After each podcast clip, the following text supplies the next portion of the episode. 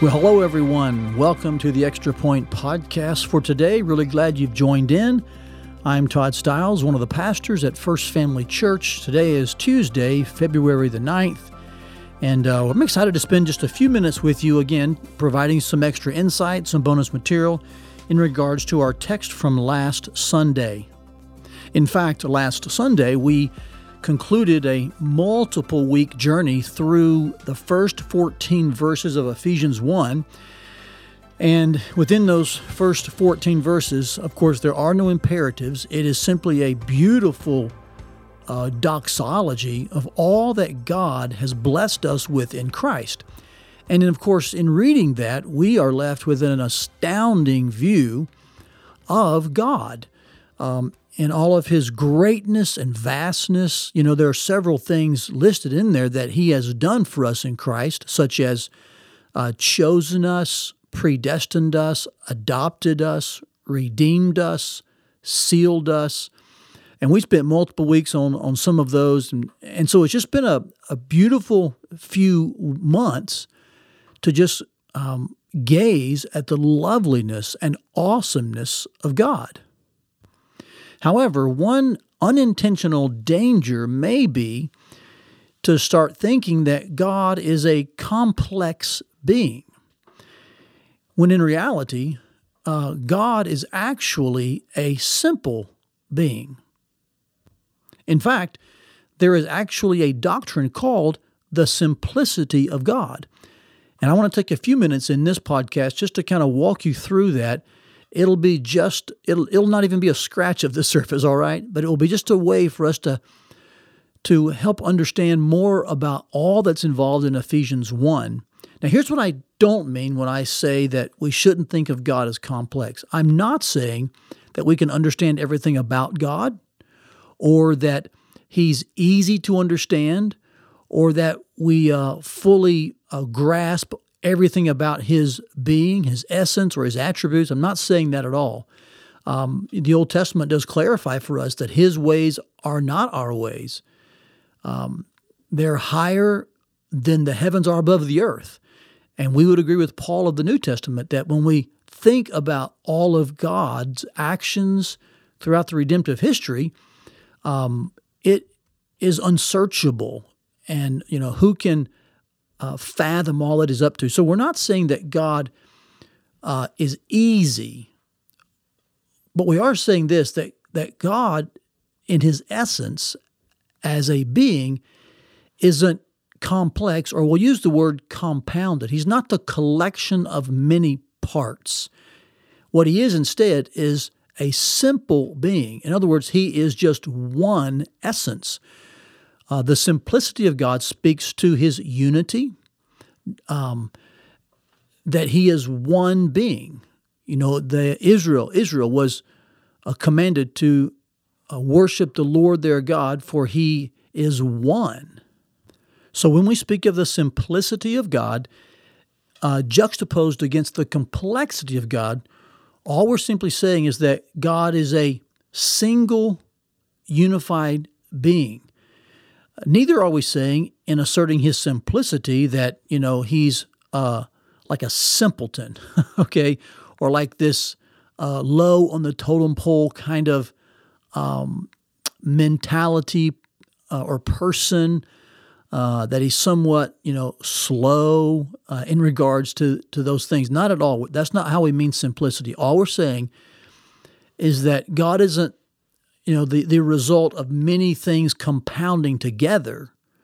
He is one in essence and one in being. Let me give you some practical ways to understand this because I think this will help us understand more about Ephesians 1. And when we think about all that God has done for us in Christ, it's not that it's not as though God were bringing various parts into his being, things that that he felt he needed, and so he brought these things into his being and then did them. No, they were already uh, within who He is. So, for instance, we often say that, that God is love. And oftentimes people will want to rank God's attributes. And so they sometimes will say His holiness is His greatest attribute, or they'll say His love is His greatest attribute. Or there are folks who will say His wrath or His justice is His greatest attribute. And the sense you get is that they, they rank those and they, and they appear to be as, it appears to be as if those God is using one at the exclusion of another, or that he's operating in a certain part of his being while not operating in another part. You see, that makes God to be complex or compound, and that is not the God of the Bible. The God of the Bible is a simple or a single unified being. So, when we say that God is loving, we are also saying that God is justly loving. Or when we say that God is just, we are saying that God is lovingly just. When we say that God is holy, we're saying that He is lovingly holy or that He is justly holy. And we could pick any of His attributes His faithfulness, um, His transcendence. Uh, we would say God is transcendently holy. God is holily transcendent. God is uh, justly faithful. He's faithfully merciful. You know, pick any of your attributes. God does not operate in different parts or segments. He is not the compounded effect of all these attributes. No, God is at all times everything that He has. He's one simple, singular being.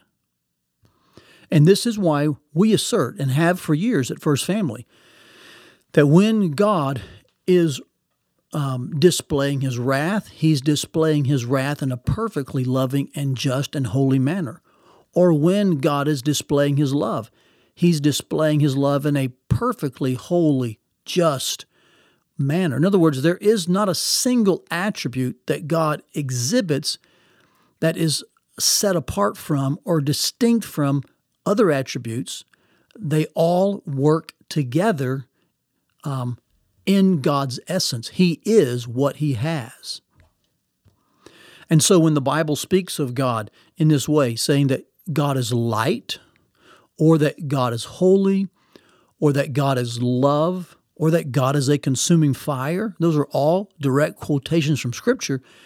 We don't need to rank them. We don't need to try to keep them distinct or see them as operating in competition. No, they are all part of God. He is a simple being exercising every bit of every attribute in perfect unity, harmony at the same time.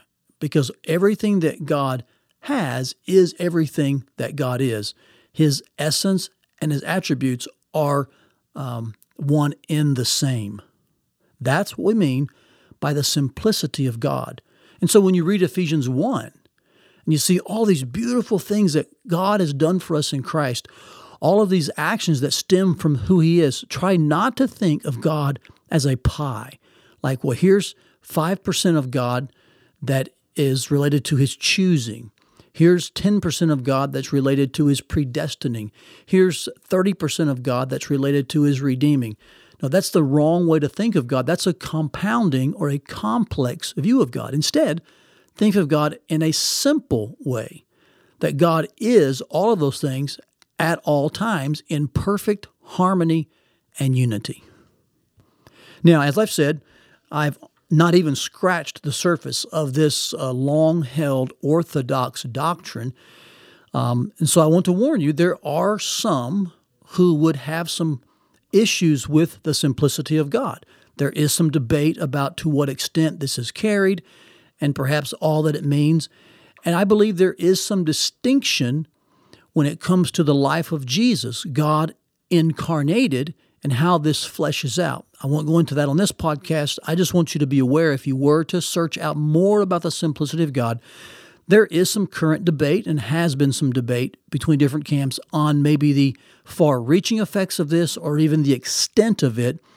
I just want to assure you that even with that on the um, you know in play, with some of that disagreement in play, there is still fundamental unity that God is one unified, single, and we would say simple being who does not operate in segments or with competing interest or parts, but instead operates as uh, all of his attributes, which uh, in one, those are his essence. And so he is a simple, singular unified being. And it is this God who has blessed us so richly in Christ, uh, chosen us, predestined us, adopted us, redeemed us, and sealed us, and will one day um, uh, rapture us and take us home to heaven with Him when He comes again and make us His full, visible possession, and then also give us the full inheritance that is reserved in heaven for us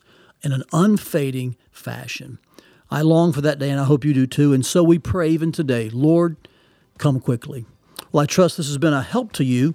Uh, a little more theological today, a little more on the doctrinal side, but I trust it's given you some additional um, insight into um, the person and the being of God so that as you read through not only Ephesians 1, but other parts of Scripture, you'll continue to maintain a proper perspective of the God of the Bible.